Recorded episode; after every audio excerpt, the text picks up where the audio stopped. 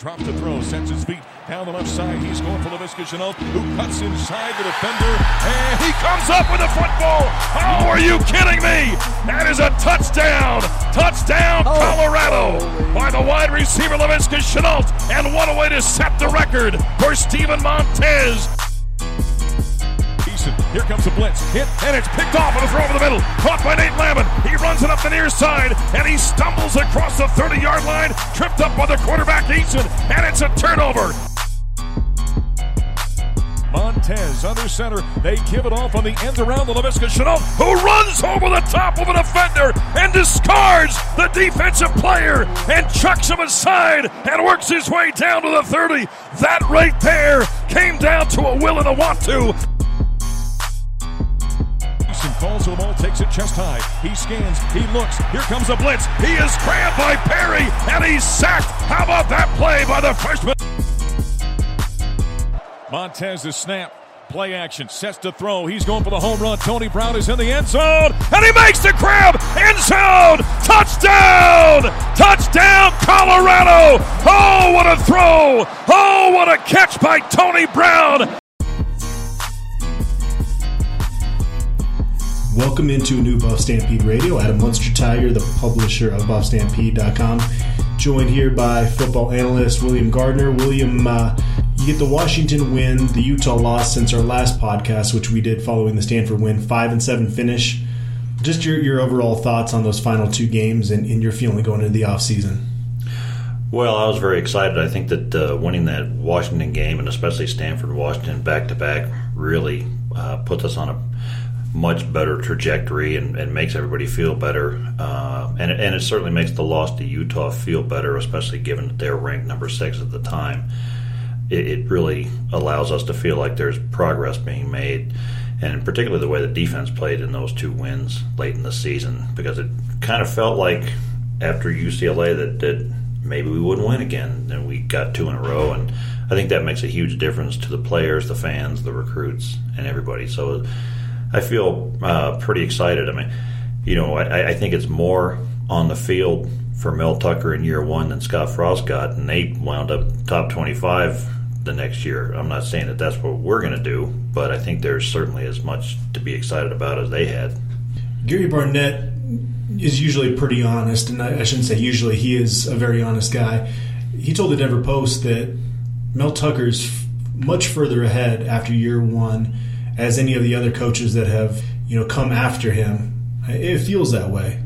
Yeah, I mean, you know, he's he came in with a plan, and and it seems very you know people ask, well, how come he was never a head coach before this? But I think he kind of bided his time until he got the right job, and I think he worked with some really good coaches, and he has a very clear plan on how he wants to do things and how to turn things around, and uh, he is very he, he I'm struck by his calm and his and his um, belief in himself and his plan and uh, getting people to do what he wants them to do. And, and so I think he is. I, I, agree with that statement. I think he's really ahead of the game as well. Not that a five game losing streak is something that you want to see if you're a Colorado fan, but I would say maybe more than anything the way he handled that losing streak. There's a lot of reason to stray away from the no excuses and, and you know the things that he said that he was going to do as a head coach, um, and, and obviously 18 to 22 year olds feed off that. Well, you know, frankly, they wouldn't have been excuses. I mean, they would have been legitimate reasons. I mean, the injuries that they had at key critical positions where they couldn't afford injuries, I don't think anybody could have survived that. Now, the thing that jumps out at me is you look back at the last three coaching staff, last four coaching staff, well, last three coaching staffs at CU, they wouldn't have pulled out of that five loss, losing five game losing streak, and probably wouldn't have got one of those wins later on. I don't think. So that shows me that the players didn't lose faith in the locker room. They didn't give up. Uh, and the, the, assistant coaches never stopped coaching, and, and players kept getting better. Uh, and they didn't make excuses. They just kept working and trusting the system. He was on Clay Travis's podcast. I was listening to that. Well, first off, Mike MacIntyre hung up on Clay Travis. So it's a little bit interesting. It's a little bit different situation. He was kind of badgering Mike MacIntyre about other job opportunities. But yeah. for Mel Tucker to go on this guy's podcast and realize you got to deal with maybe some media members that you're not going to agree with 100% of the time, but he said the, the best moment of his coaching career, despite the fact he's been on national championship teams, is the feeling he had after the Stanford game. Obviously, that was the game that, that broke the losing streak. So Right. It was interesting to hear that. Well, and it, and it mean I think it means a lot. It's great to be I mean, as a player and a coach. I've been on the team that won the championship or part of the program at any rate, and then also uh, I was around in Boulder with the program. I came in right after I, I was part of the one in ten season under Bill McCartney, and so then I was there for seven and five and everything else. And that season, that turnaround season, that seven and five season, means more to me looking back than the ten, the you know the undefeated season and the national championship season because it's just something very special and, and you're part of it. And I think what he's talking about is that uh, these these kids believed and they and they stuck with it and they trusted even though there was no evidence on the scoreboard that this was going to work. And so when it happens, it means a lot because you did that. You're not just coming in on board of something else that somebody else built. You built that. You did that. When you look back at the season, what were the highlights and the lowlights for you? Beating Nebraska. I mean, two years in a row, beating Nebraska, and particularly walking into that stadium and seeing how much red was in there, it was really disheartening. And then it was kind of an up and down, and then winning that game and sending them. I think we really kind of cut the legs out from under them, and they didn't do anything close to what they were expected after that. So that was a highlight. It, it, I was thinking about this question today, and I was thinking how far we've really come some distance as a program because beating CSU is not a highlight anymore; it's an expectation now. Um, so the Nebraska game, and then uh, I don't know whether the I, I think beating Washington actually means more to me than Stanford because they're still a lot better this year, maybe than Stanford, and, and that's that's a team we haven't beat, and so that was a, a highlight. The lows, well, you know, we look at the fact that we didn't get bowl eligible, and I look back and and think about Arizona and and Air Force, and it's hard to swallow those two losses. I don't care how many games Air Force won; they won in the Mountain West Conference, and we shouldn't have. They're still favored over Washington State in the Eh, game. well, we'll see what happens. I don't know. We'll see. Maybe I'm just biased and I can't get over the bias and, and grasp reality. But um, I get down to the, to the, the extra the, the kick they blocked against us, and I just can't get past the feeling that they wanted it more than we did, and I that's hard for me to swallow. And then Arizona's just not a good team, but boy, they've just really had our number the last couple of years, and and so you look back, it, it's one thing if you beat those two teams and you wind up with five wins and you lose to Stanford and Arizona or Stanford and Washington because well that's the way it was supposed to happen but then you beat Stanford and Washington and you look back and think man Yeah. we very well could have had seven wins and be in a bowl game but I think if we played those teams again at the end of the season it'd be a different outcome so those are my low points If they face Khalil Tate in the last couple weeks of the season when the defense had started to make strides, probably a different Right. outcome of that game. absolutely absolutely To me, I just keep thinking back to Steven Montez getting knocked out against USC. At that point, they were rolling in that game, and it seemed like he was just kind of off after he came back right in the game. there was no question about it and they don't call a penalty when earlier in the game was it Nate Landman? Somebody Right. very similar play for CU gets flagged for that. Well, and if, and if you're looking at that game, I think there was two, maybe three places, three plays where they lost the ball and it bounced and bounced and bounced. Yeah. And like two or three of our guys, could, and one of them was right down by the goal line. And I think maybe it was Akil Jones or somebody. Somebody had the ball and it bounced and just squirted out. I think it was New Mutu follow, wasn't it? Oh, was it? I, I, I, I, yeah, I think you might be right. And it was so frustrating because you're thinking, oh my God, if we could just get the bounce, if we Yeah. could just get the. It's like God wants us to lose to Southern Cal for some reason. And it would have been that would have been another feather in this coaching staff's cap, obviously getting that, that first one over USC. And but hey, there, there's hope. Clay Helton got retained there. Right. A lot of negativity with that program. So we'll wow, see. yeah. Well, I, one of our one of the people on the board was was texting me about, uh, hey, it looks like buff stuff is happening at Southern Cal now. and uh, it's happening to our, our, our, good buddy Mike Bohn, who uh, he's a good person. Just I, I, had issues with him when he was at Colorado, and Rick George coming in. You know, that's a tough comparison to make. Well, I, I and I think it's very. I, I don't really understand Mike Bohn as an athletic director. Nice guy, but he just doesn't seem to be cut out to be. I think he'd be great as an athletic director at a place that didn't have football. Okay. You know, where where it's the other sports, and he can. I, I don't know. Maybe it's just a bad taste in my mouth from his time here, but you get Rick George in here after him, and you see the very clear difference. Uh, if nothing else, just the fundraising. Yeah. You know, which fundraising is just about hard work and being willing to to face rejection and take no and and keep on going. What uh, surprises, disappointments, anything else? It, you know, the the improvement of the defense in those two games was a real big surprise to me because I'd kind of given up and thought, well, okay, these guys are not going to make it. And then to have them show up the way they did against Stanford and Washington, which I suppose that shouldn't be too much of a surprise. It takes a while to implement a defense. It takes a while for guys to figure out what you want to do. And if you if you look at just look at Nate Landman in the first half of the season versus the second half. And in the second half, he was Nate, Nate Landman again because yeah. he wasn't thinking about it. He was just playing. So that was a little bit of a surprise. Um, it's a little bit of a disappointment that Steven Montez never ended up being consistently that guy from the Oregon game in 2016. I think we all were hoping for that, and it never really materialized. Just very up and down, and maybe that maybe that hit in in the Southern Cal game, I don't know. Maybe he was on on his way, and that had, I don't know. I, I, don't know. So that's a little bit of a disappointment to me that Steven never really lived up to the expectations I had for him. Well, the expectations uh, he had to have for himself. Yeah. Right? I mean, with the talent that he has, right. And maybe maybe I'm unrealistic. Maybe I expected too much from him, and maybe that Oregon game just spoiled him for all of us. That we expected to see that every week, and we got it from time to time, but never in an extended period like we hoped to.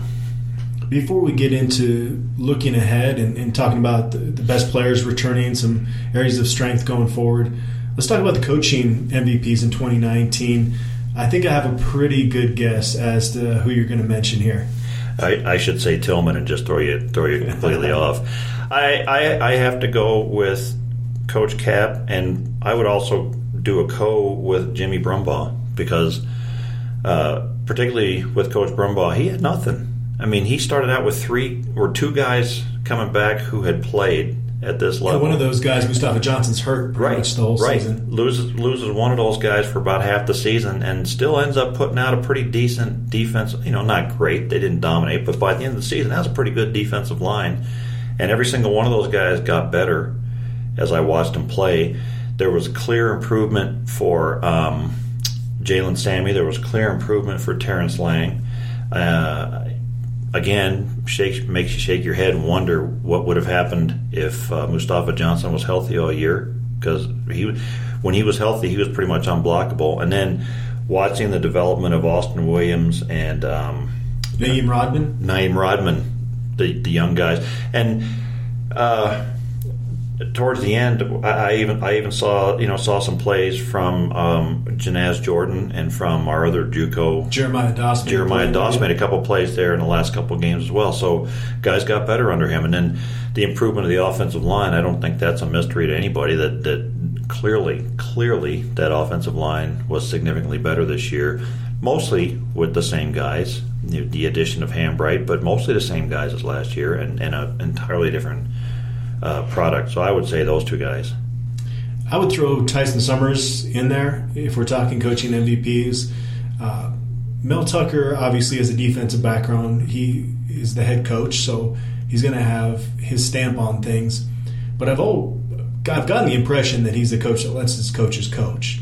So even during games, it didn't seem like he was always constantly butting in. So that improvement you saw from the defense, you got to throw some credit to Tyson Summers as well. And he realized, hey, we're not going to beat these other teams by rushing three guys. Right. So got really creative, and, and you even saw Chris Petersen at Washington mention that he was raving about what they were doing on third down because it was bringing a lot of confusion. And I, at that point, they had been doing it for a few weeks, so it was obviously clearly hard to even with game film to, to fully prepare Right. for all the different elements of what they were doing with the, their pass rush. And I watched that again. You know, I record all the games on the DVR, and I watched them again. And, and, and the announcers were going, "Oh, look at the adjustments and the things that, that Mel Tucker's doing." And I don't think Tyson Summers got a lot of the credit. And while we're talking about, it, you know, I, I said Tillman kind of jokingly, but you know, guys were dropping like flies. There, there was a point in the season where it, it, we. I was wondering if we were going to have anybody. It was we're going to have to. Well, we did bring over wide receivers and and transitioned them over some of the young guys to cornerback, and he made it work. You know, not great. We didn't. You know, it wasn't the Iron Curtain or anything like that. But but uh, he he got those two young guys, Trujillo and um, trying to think who else. Uh, Tariq Luckett, Tariq Lockett and, and and did a pretty good job with them. yeah. So he, I think he has to get some credit as well. I think the top Buffs countdown this year is going to be really interesting. There's not like a clear. I mean, obviously Nate Landman's going to be a guy. Right. Mustafa Johnson. Those guys are going Right. to be behind the list. But you start getting down below that. I think there's going to be maybe more uh, dissenting opinions on this list than there there has been in, in recent years. Well, I think that I think it's going to look very different in August than it would do if we did it right now because I think guys are going to develop and, and come out in spring and summer and really show a lot of improvement, which is the nature of young guys that that are putting in the work. That some guys are going to come back next year and be very different. I mentioned Mustafa Johnson, Nate Landman. Those are obvious guys. Uh, who else, when you think about 2020 for Colorado, should make you make you really excited for what their future holds? Well, William Sherman's going to get drafted by somebody. I'll bet before you know whenever he ends up leaving here. I think he's a guy who could potentially play his way into to at least discussion of leaving early next year, given how dominant he was.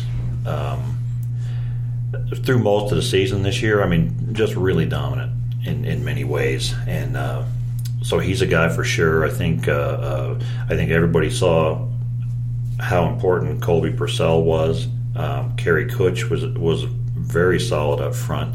I think until the Utah game, Pursell was undefeated in games he had played in. Yeah, right, right. And uh, um, so on offense, and, and then I think there's there's a lot of people at wide receiver that could possibly jump out. I think obviously Mustafa, Terrence Lang was really coming on at the end of the season. Um, Jalen Sami is a guy to me who looks like a future NFL player as well because he became very dominant by the end of the year. And when I talk about a nose guard being dominant, I'm not talking about like making sacks and making lots of tackles, but taking up lots of uh, uh, blockers and actually making more tackles towards the end of the season than he did early in the year. But you, you, his size and athleticism, um, which is evidenced as much by that tackle on that one long punt return as anything else, that that kid at his size can run and move and has super long arms and, and is a, a really fantastic talent, I think, up front. Um, Akil Jones came on at the end of the year and was was fantastic. Most improved player, Yeah. got to be. I, I would think so for sure. I mean, and um, you know, he's always had the injuries and and showed flashes in practice here and there. But man, he he was a rock in those last few games at inside linebacker next to Landman. Um, Derrion Rakestraw was Darren- a guy that made some big plays. He uh, still, I think, is working towards consistency.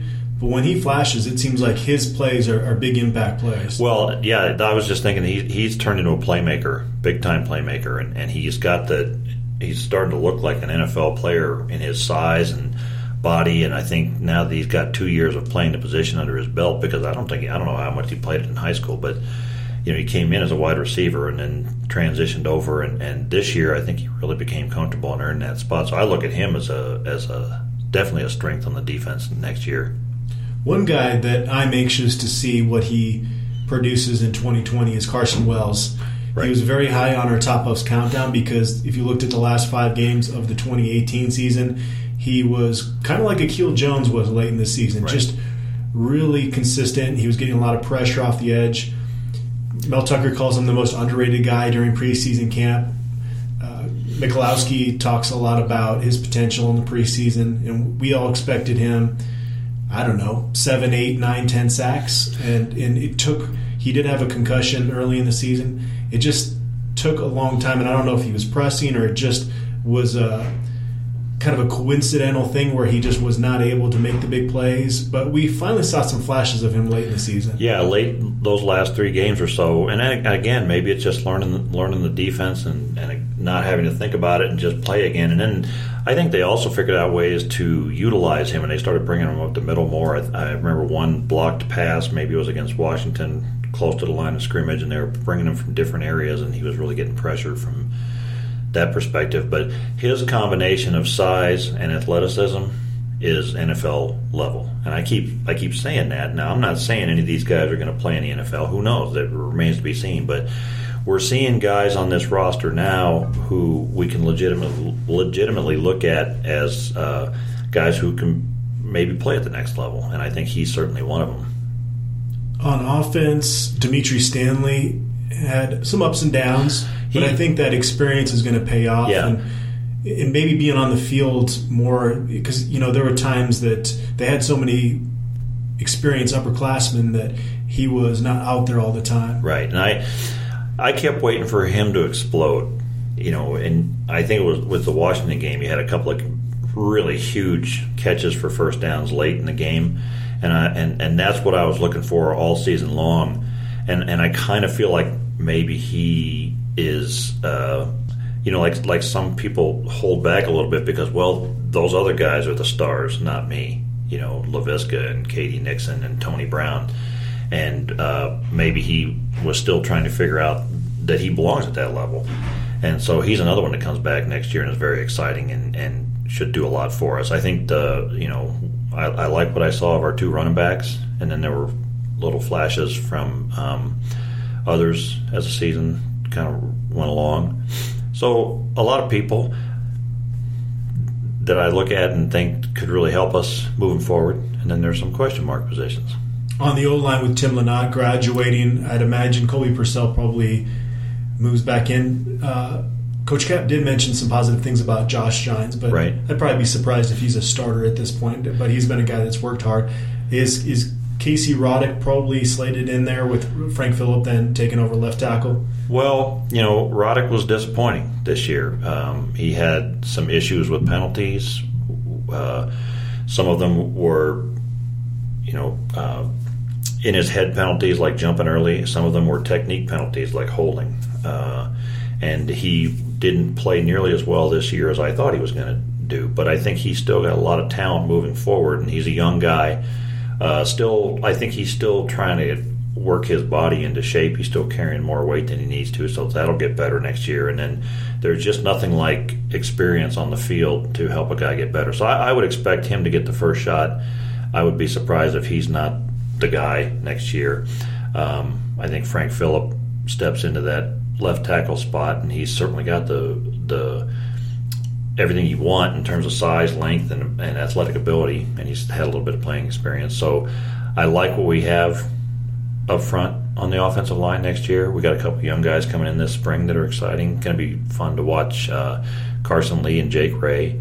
Um, Cannon Ray is another guy to keep an eye on. Certainly got a lot of talent, and I think you know people are often like Cannon Ray. Well, how he hadn't played that much. Obviously, he hadn't lived up to his reputation. Well, they're offensive linemen they really shouldn't be playing until their third or fourth year in the program, as far as I'm concerned, because yeah. it, it's a position that needs a lot of strength and it, it, it's more technically demanding than probably any position on the field because they're I don't know how to put this except they're the worst athletes on the field. So it's all about technique, and if they don't have the technique down, it takes a long time to learn.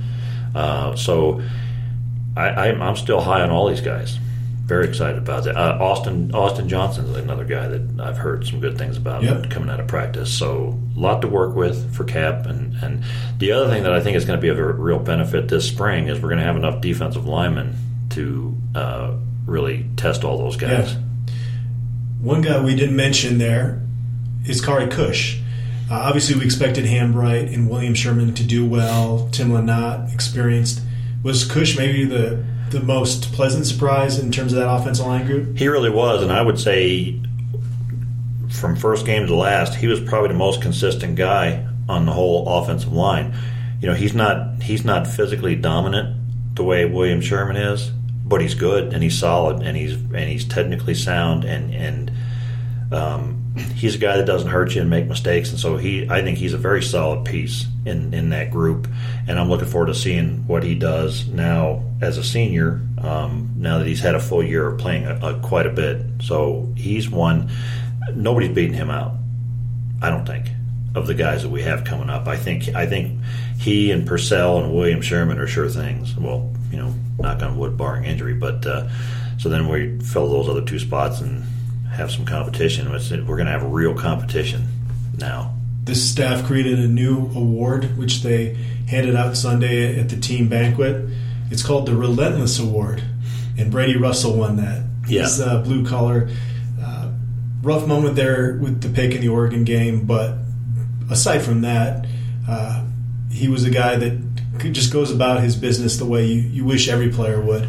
Right, you know, kind of hard, you know, old school, I guess, and he's like his uncle in that respect, who who was that same kind of uh, thing. Matt Russell's an inside. Matt Russell was an old school Dick Butkus inside linebacker. You know, just would would beat people up and was a lot of fun. And I think you reported or you had an interview with with um, Brady, and he was talking about you know his uncle telling him, "Well, th- this is Russell. This is how the family plays football."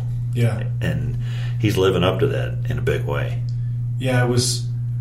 It was the Russells never lack confidence. Right. Yeah, something like that. James Stefanou got his his hip all fixed up, and when he's been healthy, he's been automatic. Right. I know your favorite thing in the world is to talk about specialists, so I'll, I'll let you chime in on this. Well, I, you know, going back to one, one of the season highlights, one of the one of the it still kind of chokes me up to think about one of the best moments that I've seen in Colorado football in a long time was when they all lifted. Um, you can't even remember his name. uh, hey, why are you, why are you going to call me out, man? Uh, Price, Evan was it? Which yes. Evan yeah, Price up on their shoulders after the game, and you know we were both there watching that game, and and, and we got a little tear in our eye. I mean, it was it was it's like magical Rudy type moment. You know, the walk on save wins the game at the last minute. They all lifted him, and you know they almost trampled him first, but but uh, so that that was one of my favorite moments of the season as well.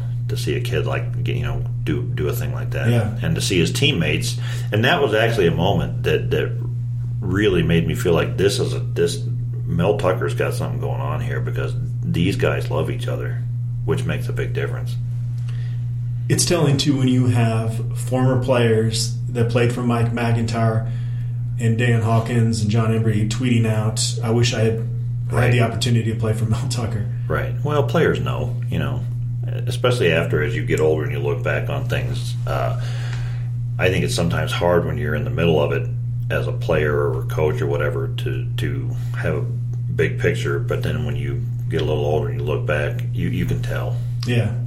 What are your main areas of strength as these buffs move forward in, in year two under Mel Tucker?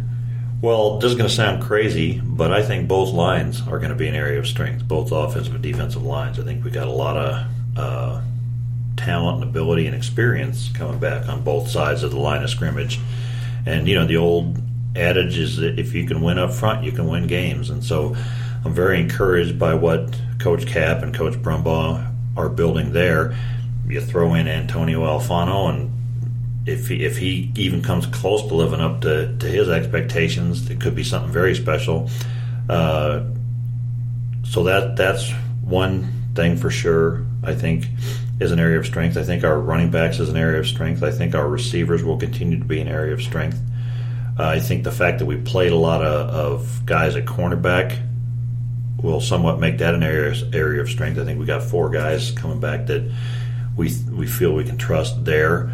Um, I think our inside linebackers are going to be as good as anybody in the conference, uh, with uh, both in terms of the starters with Landman and Jones, and then the depth with you know Jonathan Van Diest, and you know we'll see what happens with some of those young guys, Ham and Pell and what have you. But that's a that's an area of strength now. The question marks are obvious. We don't know who the starting quarterback's going right. to be aside from Derrion Rakestraw, we have no idea how that safety situation is right. going to look. Uh, tight end, you're going to need Caleb Fauria or maybe right. Louis Passarello or maybe Jared Poplawski to you know finally kind of emerge after having to deal with a lot of injuries, or maybe a Luke Stillwell that we just haven't heard much Right. about because he's been learning that position as a converted quarterback. So, And um, I, I, I'm not sure who the other outside linebacker is at this point. And, Yeah. and, one thing this team desperately, you know, you look at 2016, we don't have a pass rusher. Not yet. I mean, you know, maybe Wells develops into that guy. Maybe Alfano turns into that guy. Maybe Terrance Lang takes it up a notch and he's that guy. But there's nobody coming out of this season. I think that was the single biggest thing we were missing on the defense is, is a is a natural dangerous pass rusher. there's a reason they're going to be bringing in probably four outside linebackers Yeah. in this recruiting class. Right. Because that it's a huge area of need right now. Any other concerns for you going forward? No, I think I think that pretty much uh, you know the that safety situation is scary and and you know nobody knows what's going to go on at, at, at the quarterback position. So Yeah. yeah, We were going to talk some about recruiting. Uh, we did get some questions about that in our mailbag, which we'll go a little deeper in that. And we're actually shooting a bunch of videos for signing day today, so we'll have uh, great coverage up on buffstampede.com on December 18th. And this new early signing period, William, it is. I mean, this is taken over at least for most power conference programs as the main day. And unless you're going through a coaching change, this year, you know, a lot of these guys have been committed to CU for a long time. If they're not signing on December 18th, you're not committed. And Right. uh, I anticipate. I mean, there's still a few guys here and there that we're not going to talk a lot about on this podcast because it could be out of date by the time Right. people listen to this. But by and large, they have this class pretty much wrapped up. There's a couple pieces here and there that can move around or be added. You know, and there's been a lot of talk back and forth on the board with regards to a couple of guys and, and are the coaches closers and what have you. And, and here's the thing I would like to say about that is, okay, I don't know. None of us knows what a 17, 18 year old is going to do at the, at the end of the day. And so, you know, the class may turn out where it is now and what we expect, and we may lose a couple of guys. Who knows? I'm not, I'm not saying one way or the other. But clearly the recruiting with this staff is at a much higher level because those guys are here and, and they're down to the wire with us. And, you know, we're going to win some of those. We're going to lose some of those. Bill McCartney was a great recruiter. He didn't get all those guys. Sometimes he lost some. Okay, it doesn't mean. And again, I don't know one way or the other how any of this is going to break out. But if, if we lose a couple of those guys at the last minute, it doesn't mean that Mel Tucker's not a closer. You don't win every battle. Best recruiters in the country don't win every battle. Uh, but the difference is now we're in the battle and now we're fighting it out. And so, you know, we have hope now, I think, to bring in a much higher level of recruit. And this is coming off a five win season with some pretty bad losses in there, quite frankly. So you have to wonder what Mel Tucker will do when he's got seven or eight wins. Yeah. Before we jump into the Buff Stampede mailbag, we talked about the top players returning.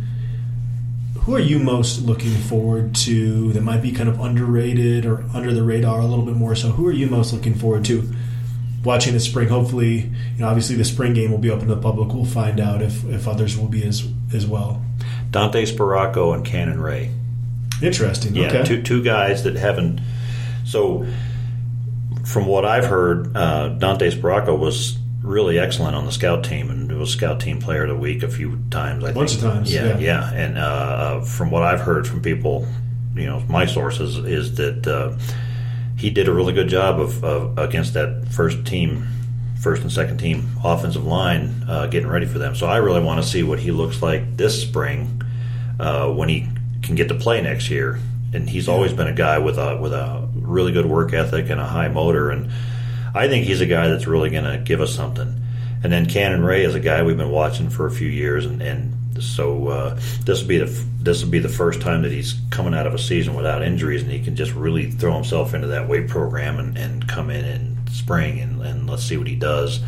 Now that he's a little older, a little more sure of his technique and things like that. So those, those two come immediately to mind, um, and then man, the quarterbacks.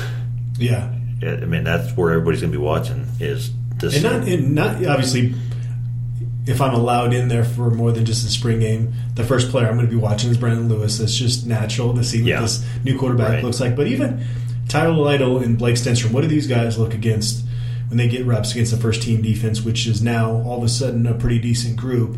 Uh, this is, I mean, as wide open a quarterback competition as I can remember at CU. Maybe going back to when uh, uh, Jordan Webb started because they frankly didn't have any talent at that position. Yeah. It was probably not a memory I should have brought up on this podcast, but it, you know, it, it went from it was Montez before him, Sefo before him. You thought Connor Wood was going to be the guy, didn't Right. end up being that way.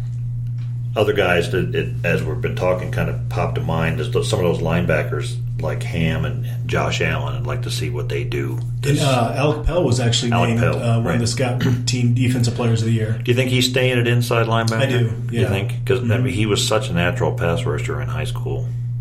At least for now, we'll, we'll see. Yeah.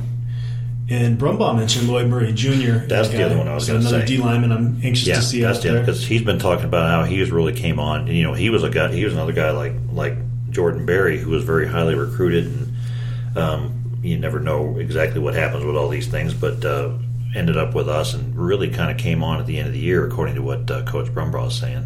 Nigel Bethel Jr., a cornerback that transferred from Yeah, Miami. Miami. Really quiet kid. He's not going to get a lot of uh, airtime with the press, but Right. anxious to see if he's because even without him, you really like the depth and talent at corner. Right. He would make that a group that where you're going probably six deep before Right. you're really you know too concerned at that position. You know, and, and, and so we're looking pretty good right there at cornerback, and and it just refocuses me back on that safety position. And I think somebody on the board yesterday or today said um, that uh, Mel Tucker is going to sit down with some people and say, "Look, look at this safety depth chart. Don't you want to change positions?" And I think we're probably going to see some people there that we're not thinking about right now at this point. And that triggered another name in my head. Another guy I want to see this spring is Daniel Arias because we keep waiting for him to kind of blow up, and, and he does very exciting things. And now with Laviska out of the picture, there's an opening for a guy with his size and skills, and then Tony Brown gone too. So What about Vontae Shenault? Vontae Shenault is another one. so you know, you're pointing out, I think, the sort of the, the improvement of this roster, which pre- provides more excitement for all of us because there's a lot of names we can point at now. Where some years in the past there wasn't a lot of guys you could really legitimately point at to be excited about. a guy like Trey Udofia too at safety. He had some personal issues, wasn't with the team early on this season. Did play on special teams in I believe the last seven games. Can he be a guy? Because yeah, he had issues a little bit when teams would pick on him when he was a cornerback, but he's a really good athlete, and, and now he's an upperclassman. And if he's got everything figured out, he could maybe factor in uh, to that battle for that starting job next to Rakestraw. Well, you sure hope so, and I think um, I don't know. You know, all- I can count on him is my own two lion eyes. But I think he got a little heavy, and maybe you know needs to rededicate himself in the strength conditioning program. But he's another guy. I, I, I suppose he's got as good a chance at that other safety spot as anybody out there. I mean, I guess Unless they want to move Mark Perry, but I Right. think at this point, until you have another established pass rusher, it'd be hard to take him out of that role. Right. We didn't really talk about this, but you know the guy I think we're going to miss most. Obviously, everybody's going to say Laviska, but I think the guy we're going to really miss is Davion Taylor because he was coming on big time as the season uh, sort of wore down, and he's got a combination of size and speed and skills that just doesn't come around very often. So finding the right guy to, to replace him at that star position is a high priority, and, and Mark Perry's got to be your obvious first place you look. Yeah. That term, he's got sideline to sideline speed, is Right. overused. But I don't know if I've seen a CU defender be able to track down guys from behind better than Davion Taylor. And he wasn't the most consistent player in, in for obvious reasons. He was very raw when he got here and was Right. asked to play two different Right. type of positions. But when he was just in the open field chasing down somebody, I mean, that was really fun to watch. Well, some of the hits he laid on some of those Washington guys made me cringe sitting in the stands watching. I'm like, wow, Yeah. that that guy for his future and his career really came on at the right time. And I think I don't know if he'll get a combine invite, but when they come to pro day, they're going to be looking at their watches Yeah. and going, "What? What'd you get?" Yeah. You know, because he, he's a guy that's just the NFL likes their numbers, and he's going to give them numbers. Like Second. Buff drafted, I would imagine. Probably. Probably. Yeah. Let's jump into the Buff Stampede mailbag. Buff Bro Koala asked, Who was the most improved buff in your eyes during the season? He also asked, What scout team guy made the biggest impression? Most improved, I said earlier in our podcast who I thought it was. Yeah, I would say Akil Jones is the, Yeah. is the obvious one to me. Um, I guess on offense, I'm trying to think who on offense, but well, Kary Kutsch. I mean, it's hard to hard to beat somebody that basically hadn't played before to come in and be as good as he was. Yeah. But uh, Akil Jones in those in those last four games, I mean, I was frankly blown away by what he was doing there in, in all regards. Uh, ability to read the offense, ability to take on blockers, ability to fill the fill the holes. So those would be the, the two that really come to my mind. I, I also maybe um, would say, um, uh, oh, who was I thinking? I'm having a little Alex Fontenot. Frankly, Okay. You know, he he was always a guy that that everybody talked about had potential, but he really came through and stored and and showed it in games this time.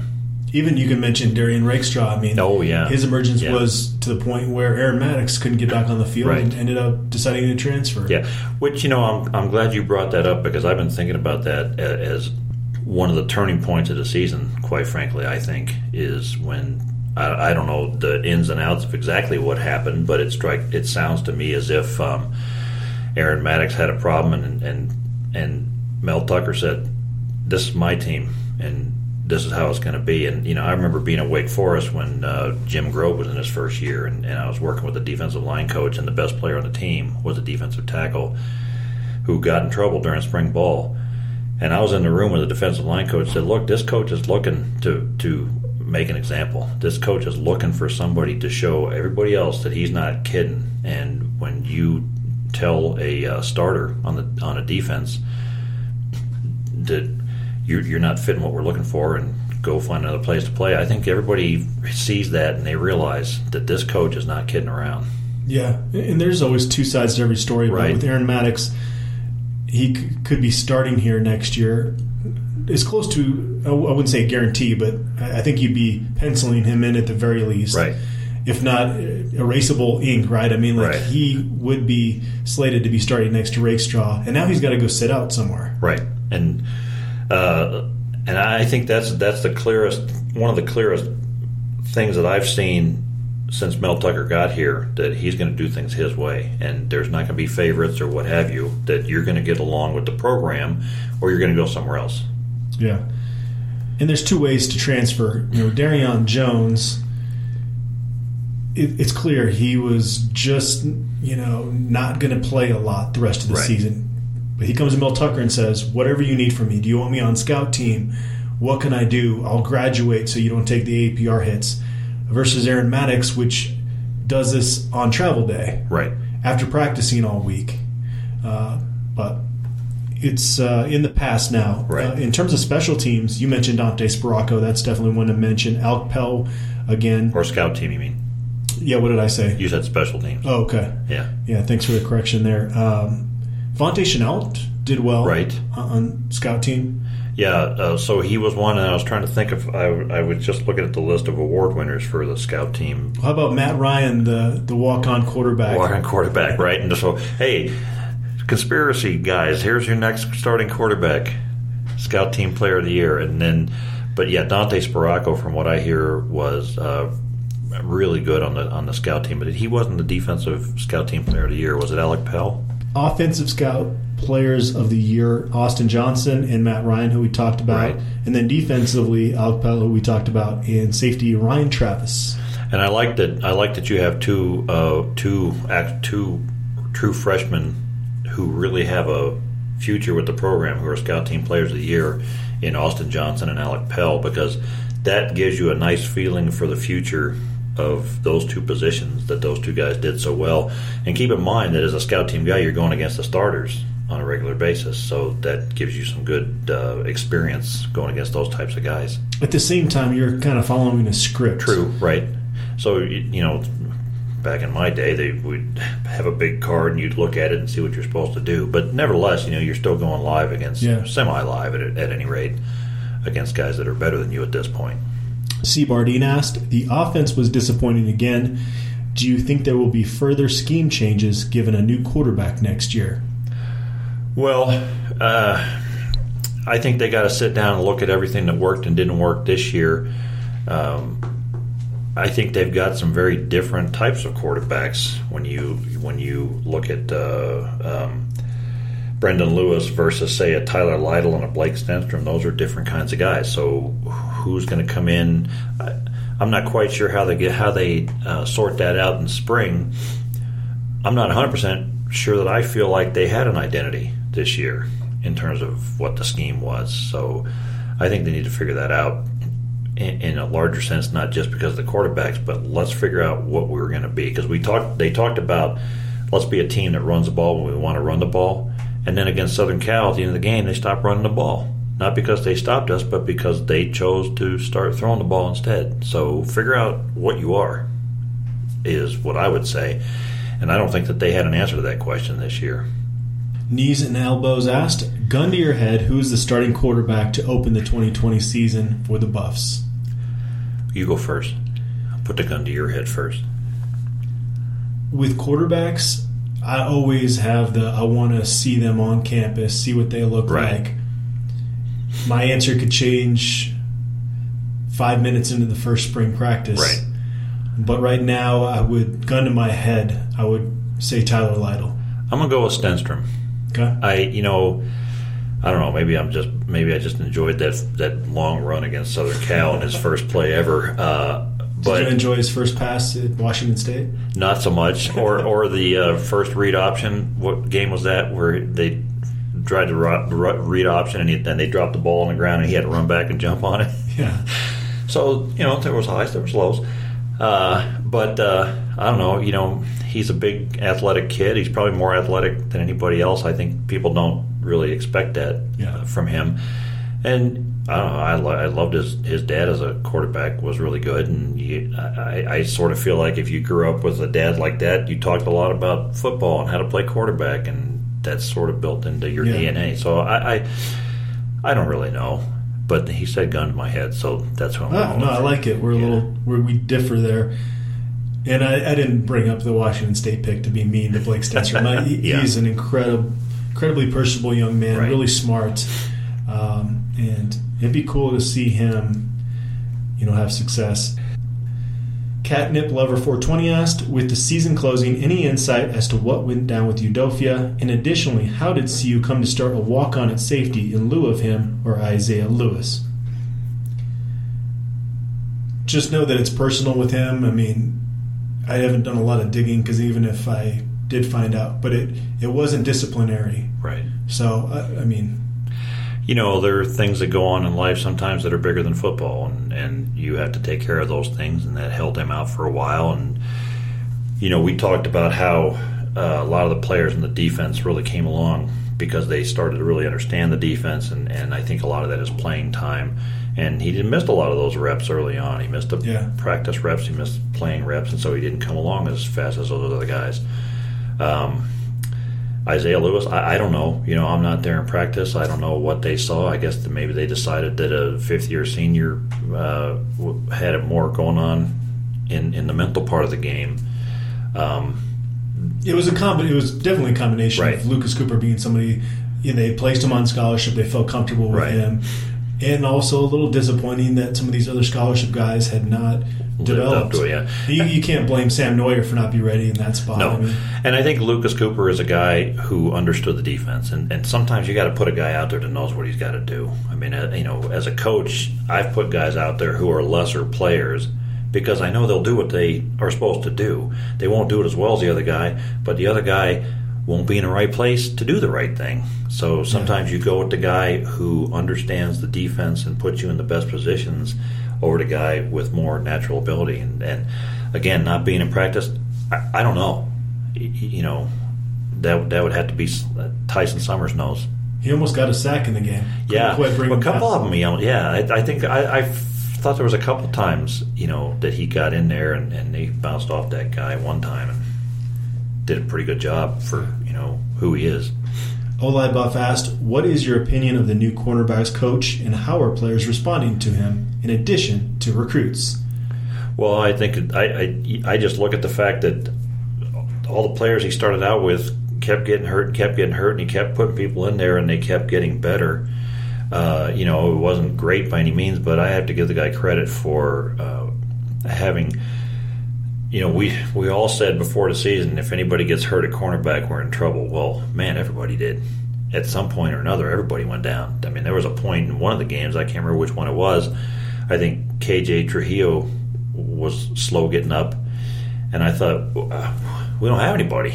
There's nobody left, and yet he still managed to put it together. And by the end of the season, those two young guys, Luckett and Trujillo, were playing pretty good football. So I, I think he did a pretty good job. Um, we should mention his name is Travaris Tillman. Right.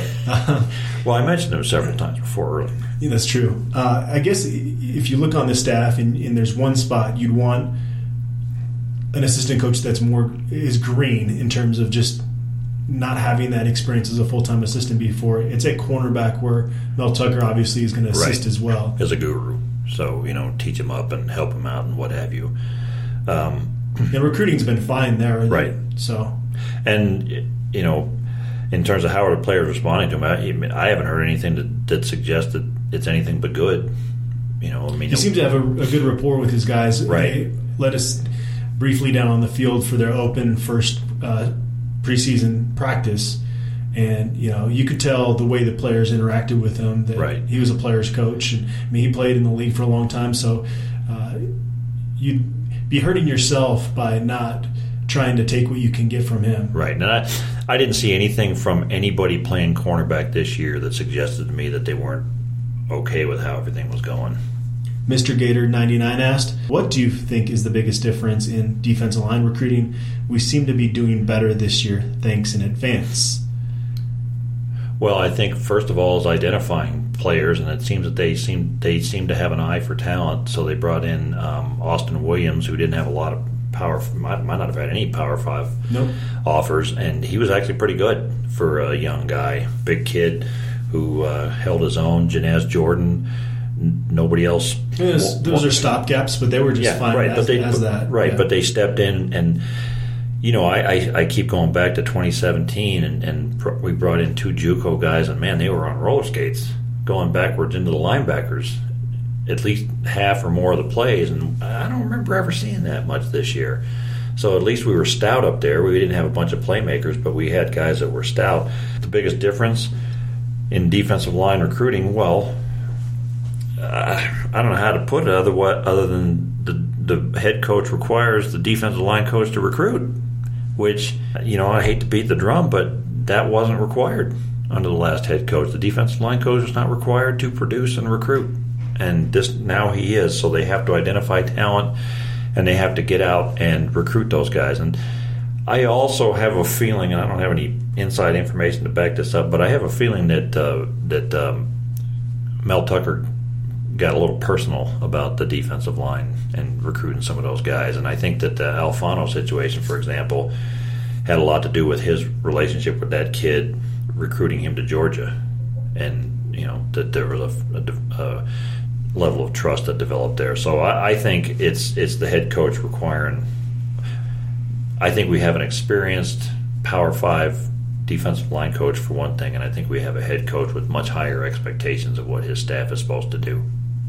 Blue Sky Buff asked, How likely is Antonio Alfano to play next year, and do you expect him to start? Right off the bat, I'll say I, I don't think he starts. Really? Okay. Because I think the three guys we got are all are all potentially NFL guys. So he would have to really light it up to come in and beat out one of those three guys, in my opinion. But this is the one position where you'll see an Austin Williams play an entire series if they're going to give Sami a breather. And right. so you can have four or five guys that kind of play similar reps, or at least four guys, you know, if you start rotating them. Well, Mel Tucker said he wants to go eight deep at one point. I remember him saying that to somebody, and, and uh, you know, that's a, that's a nice ideal. You can do that at Georgia for sure. Uh, we'd like to get there, and I think we're on our way. Uh, so I think, I don't know. I'm you know I'm a CU fan, man. We've seen five star guys come in here, and none of them has ever been a five star guy in game day. Uh, the best we had, I think, was was Ryan Miller, and you know, hard to say because he got that broken leg, but Well, Marcus Houston had a pretty good start Pretty to good his career, start. but it Yeah. fizzled out pretty quickly. fizzled out. But so you know, I watch his film, and, and believe me, I fully understand how good Antonio Alfano is coming in. Um, but I always take any new guy with a grain of salt. And now he sort of sat out. You know, I don't, I don't, can't recall how. I think he was there for for fall camp and maybe for a couple games At Alabama, Yeah, he dressed for a couple games, yeah. So he's, but, he's but never played. Right, so he's going to be kind of rusty because he didn't practice all season. Uh, so we'll, we'll see what he does coming in in uh, in the spring game or spring practice. But I'm very excited about him. I, I don't have an answer to how likely he is to play. Yeah, I mean, I don't want to get people's hopes up if, if it doesn't come through, but uh, unfortunately, his grandmother that fell ill passed away recently. So this wasn't made up. This Right. Is it 100% of the reason things didn't work out at Alabama? There's probably some other stuff that went on. We don't, but I don't know. So uh, It's not- always complicated. Yeah. You know, life's not simple when it comes to those kinds of But you, things. you see some guys get waivers for Right. a lot less than Right. this. It would be pretty disappointing in the NCAA, I think, if he's not granted that waiver to play Right. right away. And I think if he if he's eligible to play next year, then I think he's a, a huge factor on our defensive line for sure. Buff Predictor asked, What is the assessment of Brandon Lewis's arm strength? I see a lot of deep balls, some touch in his highlight videos, but no example of velocity or that he can make all the throws. For example, from one hash across the field to the opposite sideline. Not saying that is 100% necessary, but I think it's another degree of separation among many that separate the good to great prospects. Well, I don't think you see those throws a lot in high school, and and, you certainly don't aren't required to have the kind of velocity. One of the reasons why velocity makes a big difference here is because the defensive backs are so much faster, so they can close on a ball. And you know, a guy in high school can get away with a throw that you can't get away with here because the defensive backs are faster, more athletic, longer arms, everything that goes into it. So I don't know. I don't. I don't think we.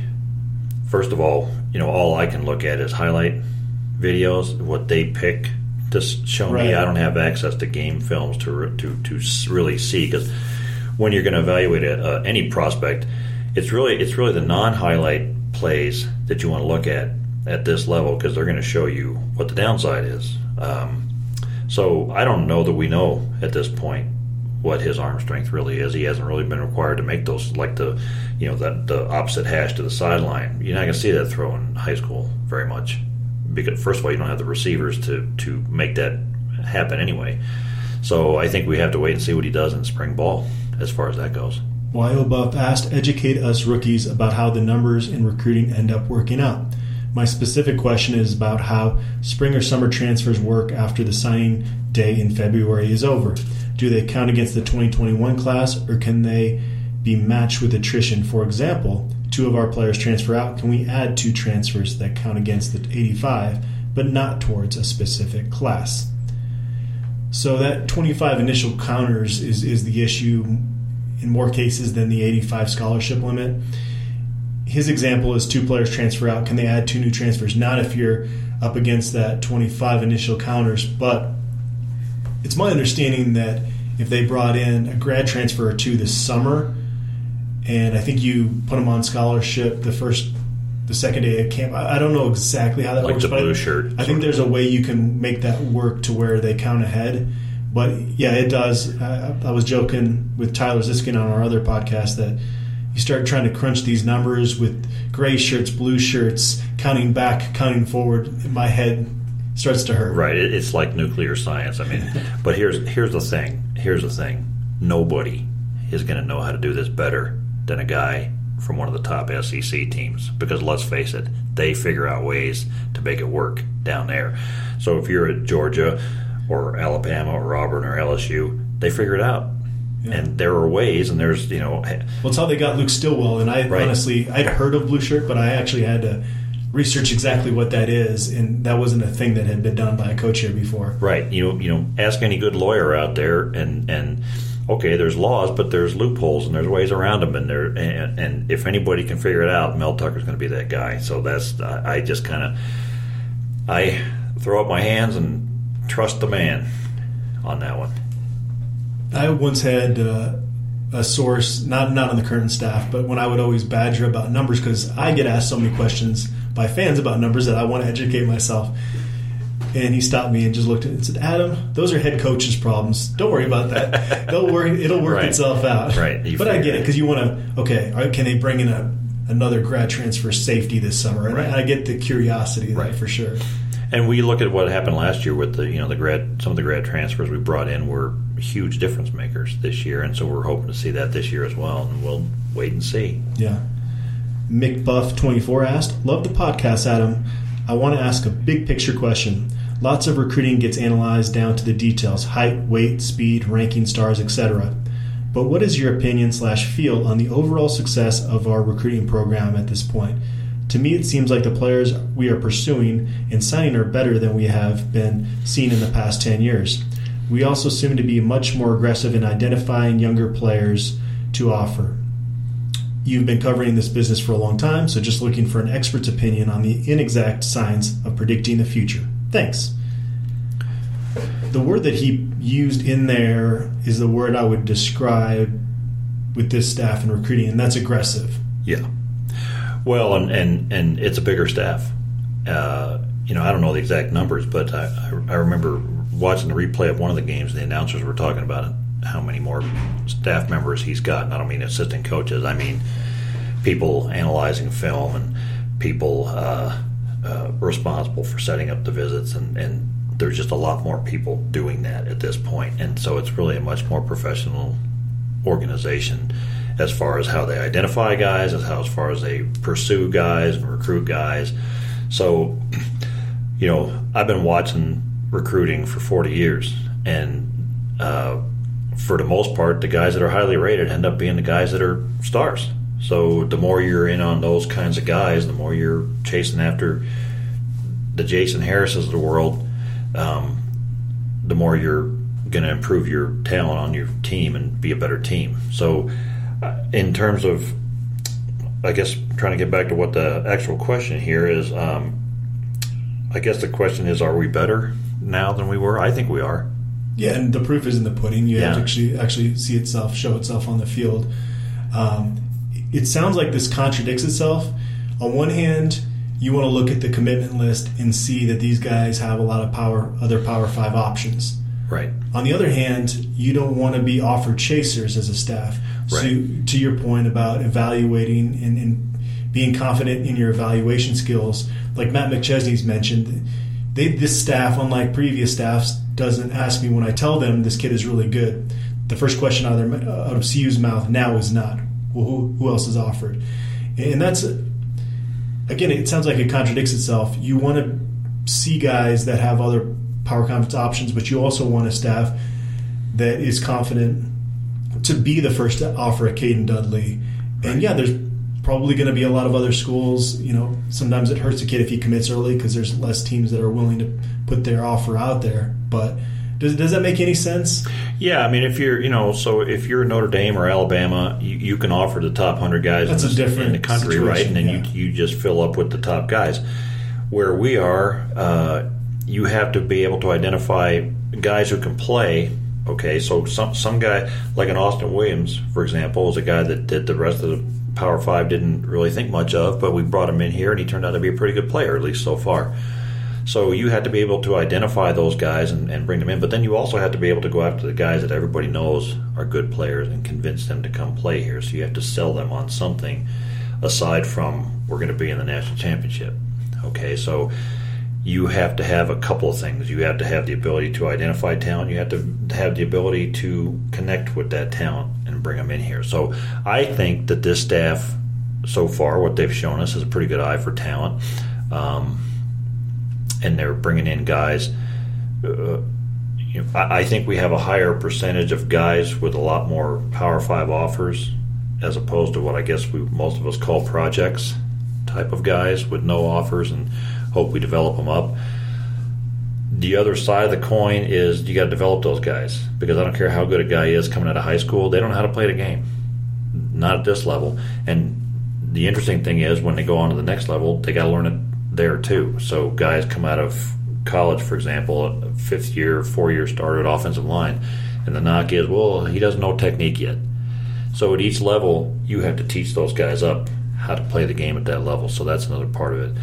I think, from what I see, we have a much more professional and complete um, recruiting process and um, program, and that includes a lot more guys evaluating a lot more film. Um, so identifying guys and how we get them to come here. Well, having that mantra, we recruit every day, Right. and it goes from Mel Tucker all the way down, you Well- know, down the line. the interview with with Darian Hagan, where he said, you know, this coach requires us to watch a certain number of film. I don't think he did put a number or a time limit on it, but Well, he says every day there's Right. stuff in my queue that I have to watch, Right. and it's not just okay. This is Friday at three, so we're going to watch a bunch of film. It, it's a daily. It's a part of their daily process. right, now. and it was not clearly under the last coach. So And they they spend a lot of time recruiting, Right. obviously, but Right.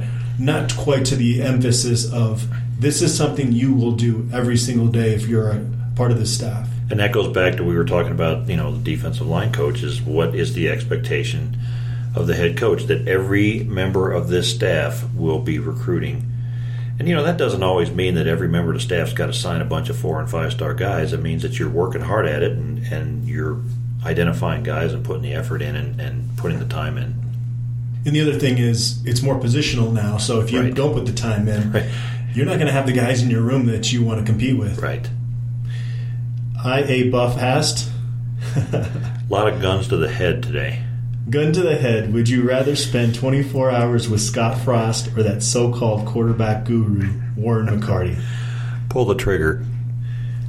So let me preface this by saying I have not liked Nebraska since the first day I started wa- watching college football. I don't know quite what it was because uh, I didn't grow up in Colorado. Just something about that program always rubbed me the wrong way. I don't like the cut of Scott Frost's jib. He Right. seems like a I don't know. He comes off the wrong way to me. But if I have to spend 24 hours, believe it or not, Scott Frost actually knows a few things about Right. football. I could probably learn a few things by hanging out with him. I would Right. uh, not enjoy that experience. Uh, but if I sat down with Warren McCarty, I don't think I'm really going to learn a whole lot. Or, or come out of it or come out of it with uh, anything positive. Yeah. frankly. I So- don't know. I, I yeah, I, I think I might have some, just say, okay, gun to the pull the trigger. Don't want to be with either one of them. Castle Rock Buff asked, "What's the name of your dentist and when's your next appointment?" So I think I think things have changed. There was a time there, and it doesn't happen often that I've got to just be completely off the grid for a few days here or there for whatever reason, and I would put it on the board, and then seemingly every time there'd be a commit or two, and sometimes more than a couple commits. They would Right. just seem to come flooding in. I went to the dentist uh, about three, four months ago. No commits. Nothing. So uh, I have another appointment scheduled in the spring. So we'll see. Or maybe take a trip or something. When it, when it, when you would take trips and Well, I went on my honeymoon in July, and nothing happened the Nothing. entire week we were gone. So I think it, it, it's changed. yeah, the worm has turned. It's a whole different uh, thing now. Buffs Up asked, How did you describe your job to your wife when you first met? And then he used the quote, It's kind of like I'm a security guard at a mental institution. If you think of it that way, you won't be far off. Is that how I describe my job? No, because I, I wanted there to be a second date. I wasn't going to Right. reveal the underbelly on the first Right. Well, plus you got moderators to take care of the dirty work. Yeah, I try though to go through every thread, and I enjoy debates and discussion. Well, that's what I like about the board. You know, I've been around for a long time, and, and you know, I'm going to echo what somebody else said on the board. I go where you go, man. So that's why I'm at Scout because you came here. That's Well, where I came twenty four to. seven sports, but I appreciate it. yeah, well, okay. Sorry, got you in trouble with the boss, but uh, um, you know, I enjoy the back and forth and the give and take, and, and everybody's got an opinion, and, and I learn things on there, and and I, I feel like you know we're a big, crazy, weird family, but we've a lot of us have been there for a long time. Then we got new people coming in, and we start winning games. We're going to get more people on there, Yeah. and it, it's more fun to me when there's something going on and people are talking about stuff than those you know long stretches in the summer when there's nothing going on and Yeah. nothing happens. We have had to ban people over the years. I mean, people have just gone egregiously over the line. But I could probably count on my hand the number of people we've ever had to do that with. The thing I, and then if people have issues with others, I'm always like, there, there is an ignore button on Right. it. You don't have to follow every poster. Right, and you don't have to open every thread. If you don't like the thread, stop opening and stop looking at it. I mean, you know, it's, it's the ultimate in uh, democracy, I guess. You you vote by, by what you click on. Well, we've got to sign off here. We got a bunch of videos. Uh, you're headed out to do a little gambling this week. Yeah, we're gonna spend the rest of the week up in Black Hawk and just kind of relax and get away from our jobs and enjoy our fun. Slots, craps, blackjack. Uh, uh, Kathy likes the roulette. She calls it. Let's go play the spinny game. do, you, do you have a strategy on this, or do you just? Uh, no, she's a lot better at it than I am, and she just picks her. I think you know, she picks her numbers the way she picks her numbers, and I don't know. That's what we do. All right, maybe I'll put it, have you put hundred on black for me. There I'm feeling go. lucky this Yeah. week. this was fun, William. Thanks for taking the time out again. Uh, BuffStampede.com, December eighteenth. It's going to be like it always is, a ton of coverage. We're going to have a ton of content coming your way, and even though a lot of these guys have been on board, there's just something that feels different when they actually put pen to paper Right. and are officially a buff. Well, and it's it's uh, a lot of fun. I'd love to do it. Maybe we can get maybe we can get together in a few weeks after it's all done and sort of rehash how it played out and, Yeah. and what happens. And you know, there used to be there would always be a big surprise on signing day, one way or the other. But nowadays, it seems like it's all pretty much. Even if a kid waits to announce with the crystal balls, and there's Right. different ways we can kind of throw hints out. I, I'm trying to think when was the last time. Can you remember when was the last time we really had a true big surprise? You know, oh wow, didn't see that guy coming. It's happened since then, but obviously Darrell Scott was the last really big signing day announcement where no one seemed to really know 100% what he was going to do. Yeah, and I, you know, it used to be every year there'd be some guy that you you wake up and you start looking at who's sending their things, and it's like, whoa, I didn't even know we were recruiting that guy. Well, last year, Kaiir Elam, the safety from Florida, oh, right, was like borderline a, a buff commit the day before the signing day, and, he ended up staying close to home. Right. That, if Mel Tucker had pulled that off, right. That'd have been something. yeah. If that had been this year, he might have done it. I don't know. You know, just Yeah. didn't quite have enough time to develop that relationship. Yeah. But I, you know, it's exciting moving forward. Uh, somebody mentioned about how they're you know in on so many young guys a lot earlier, so it's going to be fun. I think watching as we go forward. All right. Thanks to all of you for tuning in, and we'll be back again soon with the new Buff Stampede Radio.